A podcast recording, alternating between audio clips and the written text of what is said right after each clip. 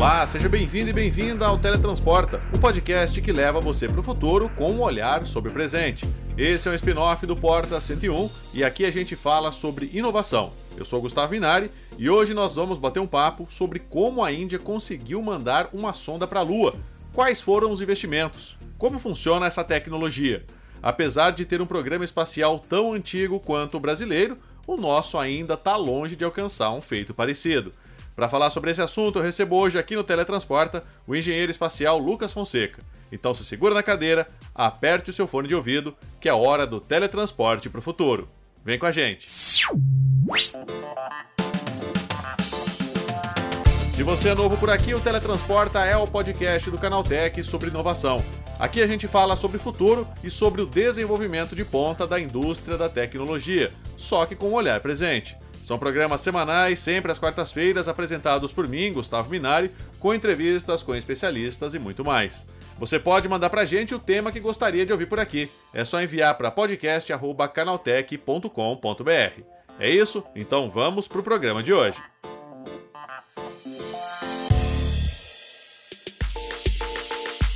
No dia 23 de agosto, a Índia pousou a sonda Chandrayaan 3 perto do Polo Sul lunar. Agora o país se torna o primeiro a ter descido uma espaçonave na região e se junta ao pequeno grupo de nações que conseguiram levar suas sondas à superfície lunar. Além do nosso satélite natural, a Índia também mandou uma sonda para explorar o Sol. Para falar sobre esse sucesso do programa espacial indiano, eu converso agora com o engenheiro espacial Lucas Fonseca. Então, Lucas, como que a Índia conseguiu chegar à Lua? Bom, foi um trabalho longo, né? Porque essa missão, o nome já entrega, né? Porque é Chandrayaan 3. Uhum. Isso quer dizer que eles tiveram a 1 e a 2. É, a 1 foi feito em parceria com a Rússia, e era só um módulo que foi orbitar a Lua. E a 2 foi a primeira tentativa deles de efetuarem o, o alucinagem aí, né? Para eles conseguirem colocar a sonda na superfície da Lua. Mas a sonda perdeu a comunicação é, ao longo da, da trajetória uhum. e acabou se esborrachando na Lua. Então você teve todo o aprendizado de uma missão que falhou, que foi a 2, para agora finalmente chegarmos, né, a Índia chegar aí na 3. E Lucas, essa tecnologia ela foi toda desenvolvida lá na, na própria Índia? O programa espacial indiano já é um programa maduro, né? Que, que vem trabalhando ao longo das décadas. É, teve claro, né, é, ajuda de, de, países, tanto que a Chandrayaan 1 teve participação dos russos. É, a, a, Índia acabou tendo uma, um desenvolvimento espacial muito significativo, né? Hoje é um dos principais atores aí do espaço, mas não foi um, um desenvolvimento é, pioneiro, né? Uhum. Então, comparando o Brasil, o Brasil teve um programa espacial mais promissor do que a Índia, só que a Índia conseguiu, num curto espaço de tempo, chegar em pontos muito além do que o Brasil jamais sonhou, né? Então é uma coisa muito interessante. Mas isso também está muito ligado ao fato da Índia ter problema em suas fronteiras e necessitar de desenvolvimento, é, desenvolvimento bélico. E aí a área espacial é sempre muito é, dual, que a gente chama. Então, é, coisas que você desenvolve para o espaço, para fins civis, também eventualmente podem ser usados para fins militares. Então, todo o problema ali na Caxemira, a mesmo é, problema de com a, com a, própria China e tal, fez a Índia querer ter um programa espacial robusto, independente do, do status social. O pessoal pergunta muito, ah, mas tantas pessoas né, passando fome na Índia e tal, faz sentido? Faz total, né? Porque tem é, o quesito geopolítico, tem uma questão tecnológica mesmo de avanço do país, então tudo isso vem somar aí na, na, na estatura continental que, que a Índia possui, né? E Lucas, já que você citou essa questão do Brasil, né? Os programas espaciais, tanto é, esse da Índia quanto no Brasil, eles são meio contemporâneos, né? Eles começaram praticamente ao mesmo tempo. E por que, que o nosso está tão atrasado em relação ao programa indiano? É, é assim, é difícil você estipular uma ordem cronológica do Brasil, porque o Brasil teve é, espasmos distintos na área espacial. Mas o Brasil foi um dos pioneiros, na verdade. O, o exército brasileiro começou a pesquisar é, propulsão de foguetes ainda na, na, década de 50, né? A gente tem o quinto programa espacial mais antigo do mundo, se você for contabilizar essas aventuras que o Exército fez lá atrás. É, o auge do programa espacial brasileiro foi na década de 80, é, durante ainda a, a, ditadura militar. A gente tinha ali uma corrida de certa forma, velada com a Argentina para ver quem ia chegar primeiro no espaço. A Argentina jogou a toalha antes. É, hoje ela continua tentando chegar, ela tem um veículo lançador chamado Tronador, que é um veículo que a vem desenvolvendo já faz um tempo.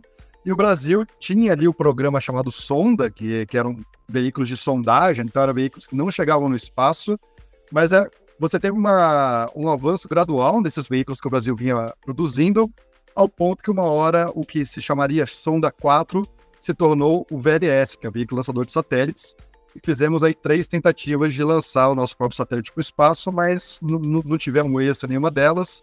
E a última culminou ali na morte de 23 técnicos, se não me falha a memória, num acidente horrível que teve lá na base de Alcântara uhum. e que a gente está comemorando, né? Não é, na verdade, é, é, é de certa forma, é, tentando prestar uma homenagem, porque foi agora 20 anos que, que o acidente ocorreu, né?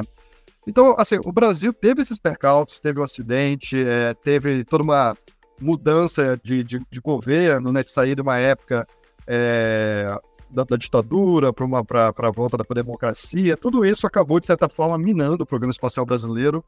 Lembrando que é, programas espaciais têm esse viés muitas vezes atrelado com o militarismo, né, da necessidade bélica, e a gente, de certa forma, perdeu o interesse. Mas só também pontuando que existem duas vertentes, né? Você tem a parte dos lançadores e tem a parte dos satélites. E o INPE, de certa forma, entregou aí uma família de satélites. Você tem a, o próprio Cibers, que é um, um, projeto que o Brasil faz com a China, que, que já estamos aí no, indo para o quinto Cibers, né? Então, assim, estamos é, longe do que deveria ser comparado com a Índia, ficamos muito para trás, mas também não, não dá para menosprezar o que o Brasil faz na área espacial. Acho que, principalmente nessa área de satélites, o, o Brasil tem certo êxito.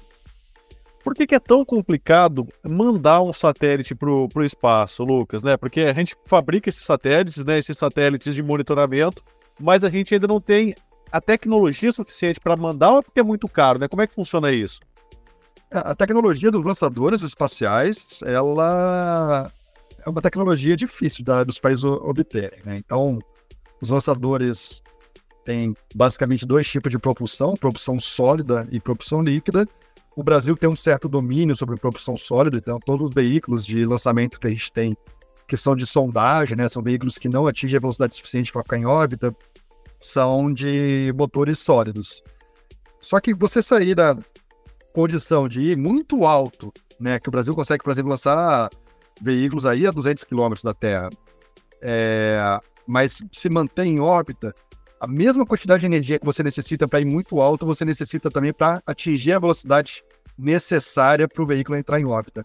Então, eu diria que a gente está na metade do caminho ali de, de, conseguir entrar em órbita, porque a gente já tem hoje veículos com energia suficiente para chegar em altitudes significativas, né, as necessárias para se entrar em órbita, mas falta ainda o, o, do, o metade dessa metade não, né, uma quantidade igual dessa energia para ter velocidade suficiente para o veículo não retornar para a Terra, para ele conseguir ficar de fato em órbita. E aí você vê que assim, para chegar nessa altitude já não é uma coisa fácil, imagina ainda dobrar isso para conseguir ficar em órbita. É, você tem uma necessidade muito grande de desenvolvimento, que vai desde toda a parte eletrônica, mas também toda a parte na mecânica, do chassi, de aguentar todas aquelas pressões aerodinâmicas, é, vibrações altíssimas. Então, sim, a, a, engenharia a, astronáutica, né, você criar um foguete é algo muito difícil que poucas nações conseguiam cumprir, né? A gente tem é, satélites de monitoramento, né, Lucas? Agora, por que, que a gente ainda não construiu um satélite de telecomunicação? Bom, a gente tem o, o SGDC, que é o nosso satélite geoestacionário, que é um satélite de comunicação, mas ele não foi feito no Brasil, né? Então a ideia, a gente tem até uma empresa chamada Visiona, que é uma empresa que tem participação da Embraer, da Telebrás, que ela foi criada nesse intuito de absorver essa tecnologia do geoestacionário e criar um satélite geoestacionário próprio, né, feito no Brasil. Tudo isso veio muito por conta é, da, da, daquele imbrólogo que o Brasil teve com os Estados Unidos na, na gestão da Dilma, do vazamento de dados, de espionagem, e o Brasil concluiu que precisava de um satélite geoestacionário próprio, é, como não tinha tecnologia ainda, porque esses satélites, a gente está falando de satélites aí de várias toneladas, né? Não são satélites pequenos, são satélites que estão numa órbita geoestacionária, que é uma órbita que está em torno de 36 mil quilômetros da Terra, está bem distante comparado com o satélite de imageamento, que normalmente está ali no, em torno de 400 quilômetros. Então a gente está falando de 36 mil para 400 quilômetros, né? E aí, até por conta dessa distância, você precisa de um satélite muito maior para aportar uma antena muito grande para conseguir transmitir com a Terra, né? E aí a gente contratou um primeiro satélite geoestacionário da França, a Thales fez esse satélite, o Brasil é, mandou diversos técnicos para a França para serem treinados, para ter ali uma transferência tecnológica, e aí o segundo satélite deveria ter sido feito no Brasil. Só que o segundo nunca saiu do papel, né? Então, assim, é, hoje a gente absorveu tecnologia que, na teoria, deveria ser necessária para construir um satélite próprio, geoestacionário, mas sem o incentivo governamental, não existe como a gente colocar esse satélite no espaço. Então, hoje, o projeto está parado, sem expectativa que saia do papel. Lucas, né, o programa espacial indiano, ele é, se eu não me engano, 300 vezes, né? É, ele tem um orçamento 300 vezes maior do que o brasileiro, né? Essa falta de investimento acaba desestimulando a pesquisa por aqui também? Ah, desestimula demais, né? A pesquisa espacial brasileira vem num declínio ao longo dos anos. É, a gente tinha esse esforço muito grande na área de lançadores na década de 80, como eu já falei, e ali na, na primeira gestão do Lula, é, se não me falha a memória, foi onde a gente teve um ápice de investimento na área espacial. É, foi inclusive quando a gente preparou ali o Marcos Pontes para ser enviado para o espaço e tal. Mas é, teve uma distribuição é, bem pulverizada de investimentos na área espacial. Fizemos coisas distintas na época, até a tentativa do lançamento do VLS, aí, do veículo lançador de satélites. Mas desde então o programa espacial veio num declínio e na gestão passada tivemos aí o maior vale do programa espacial brasileiro, é, montantes irrisórios, vamos assim dizer, é, suficientes talvez só para manter a estrutura de pessoas que trabalham na área, né? Então isso com certeza é um motivo. É, não existe programa espacial no mundo inteiro que não tenha uma ação efetiva governamental.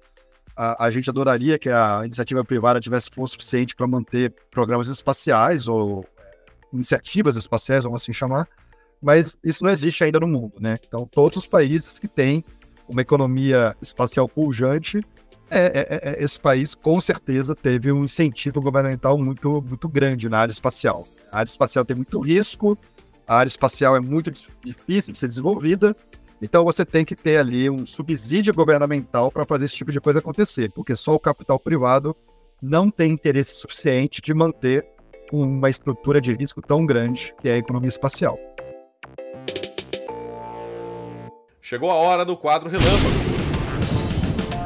Quadro Relâmpago é o momento em que nós trazemos uma curiosidade rápida sobre o tema que está sendo tratado e testamos os conhecimentos de você ouvinte. E a pergunta de hoje é: quando foi lançado o primeiro satélite brasileiro? Bom, o primeiro satélite totalmente concebido, projetado, desenvolvido e operado em órbita pelo Brasil completou 30 anos de operação em 2023. O SCD-1, Satélite de Coleta de Dados 1, foi lançado em 9 de fevereiro de 1993 a partir do Kennedy Space Center, por meio do lançador Pegasus instalado na asa de um avião B-52 da NASA.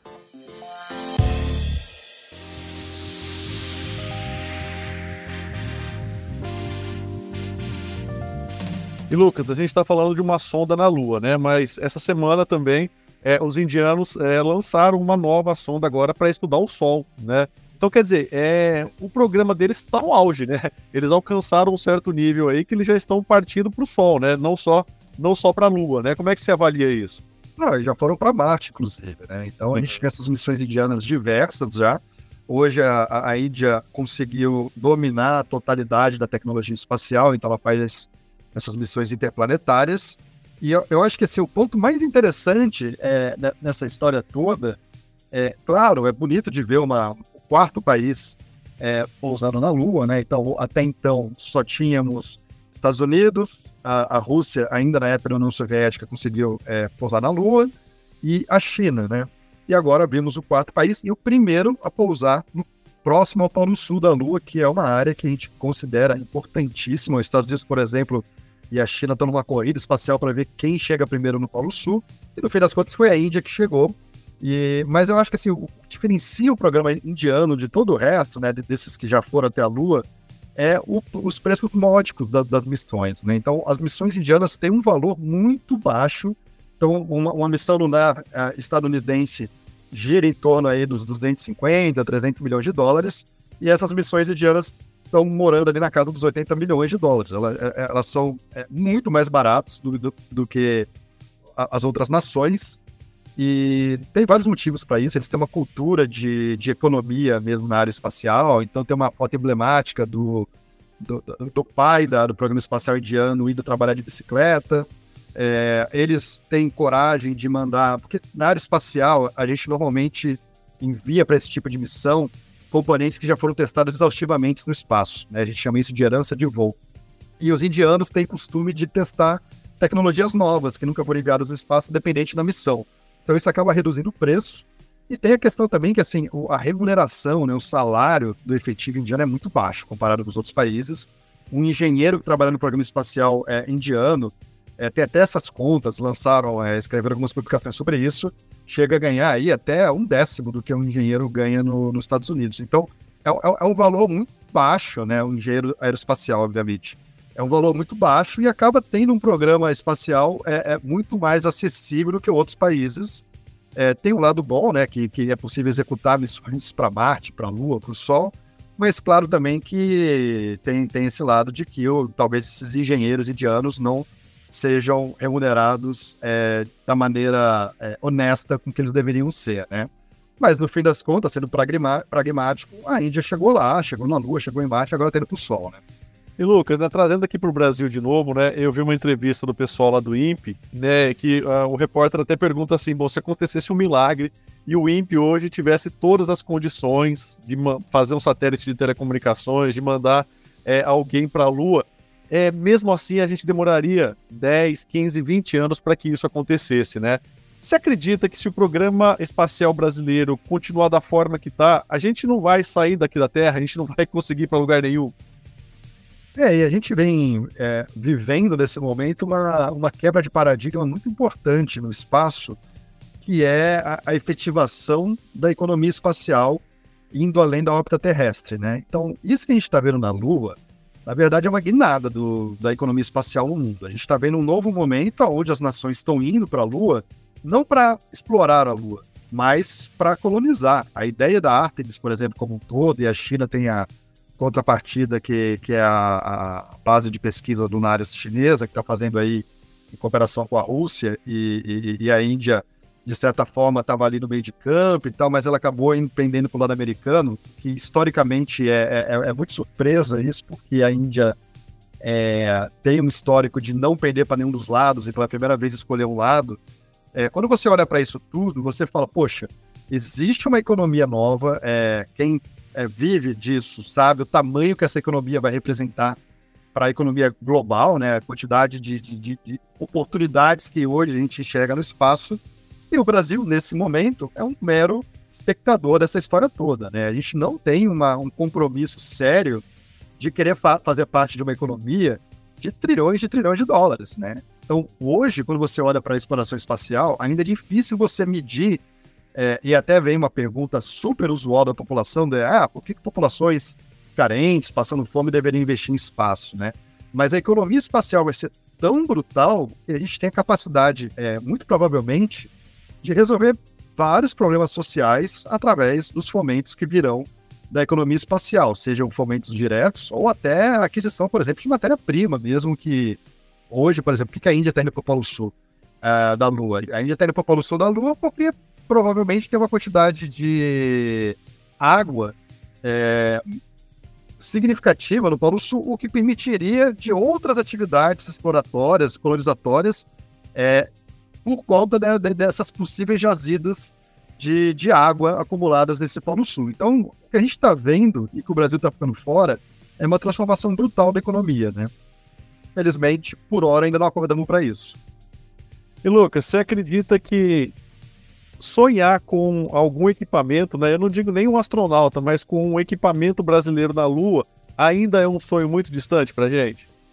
Bom, essa pergunta ela mexe com o meu emocional, porque eu venho desde 2016 tentando desenvolver uma sonda brasileira para enviar para a Lua, que é a missão Garateia. É, hoje é, o Brasil é, é signatário do, do acordo Artemis, então a gente demonstrou interesse de participar dessa nova economia lunar, né, que a gente chama de economia cislunar, que é toda essa economia que ocorre desde órbitas próximas da Terra até a Lua. E o Brasil qualificou duas missões. A gente tem hoje o Serenita, que é um satélite que vem sendo construído pelo ITA, e temos a Garateia L, que é essa sonda que tem institutos e iniciativa privada é, tentando, tentando desenvolver. Então, é, quando a gente fala de ir para a Lua, você tem diferentes níveis de, de, de dificuldades. Né? Eu posso mandar uma sonda pequena, como eu posso colocar um astronauta no superfície lunar. São coisas que estão muito distantes de, em, em quesito de dificuldade um do outro, tanto que a Índia começou com um satélite que só orbitou a Lua, para agora, na terceira versão, conseguir pousar. Né? A gente tem uma, um avanço gradual das coisas. Eu acho que mandar um satélite de pequeno porte para a Lua não está longe da realidade do que o Brasil consegue fazer. E a gente pretende é, efetuar isso até 2027, 2028 tanto o Selenita quanto a missão Garateia. Agora, participar de modo efetivo de uma economia lunar tem que ter um empenho maior. E eu acho que o Brasil tem hoje aptidões naturais que poderiam ser desdobradas para a Lua. Então, estou falando, por exemplo, de mineração, de agricultura, porque a partir do momento que a gente pretende colonizar a Lua, ter uma população vivendo de forma permanente, todos os desafios que a gente tem na Terra vão ser, de certa forma, é, transladados para a Lua e você minerar coisas na Lua é, vai ser uma tecnologia importantíssima.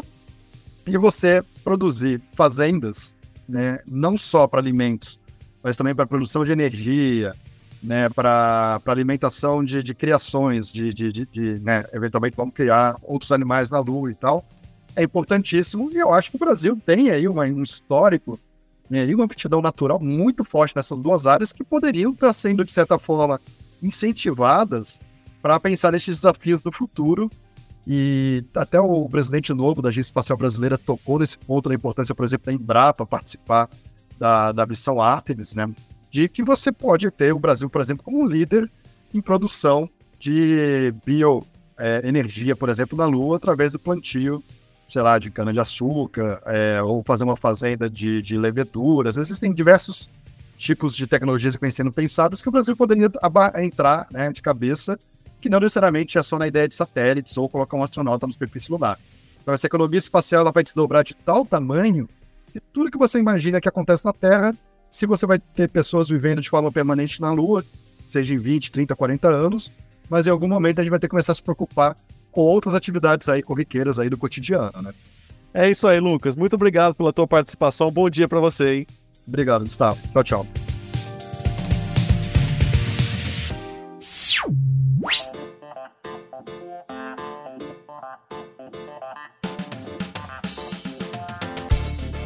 É isso aí, o nosso Teletransporta de hoje, falando sobre o sucesso do programa espacial da Índia, tá chegando ao fim. Agora lembre-se de seguir a gente em todas as redes. É só procurar por Canaltech. Nosso programa é publicado toda semana, sempre às quartas-feiras. Lembrando que esse programa foi produzido, roteirizado e apresentado por mim, Gustavo Minari. A edição é do Yuri Souza a revisão de áudio é do Ivo Meneghel Júnior. A composição e a interpretação das músicas desse programa foram feitas pelo Guilherme Zomer e as capas são da autoria do Rafael Damini. Então é isso, o Teletransporta de hoje vai ficando por aqui. A gente te espera na próxima quarta-feira com mais conteúdo sobre inovação e tecnologia. Até lá, tchau, tchau.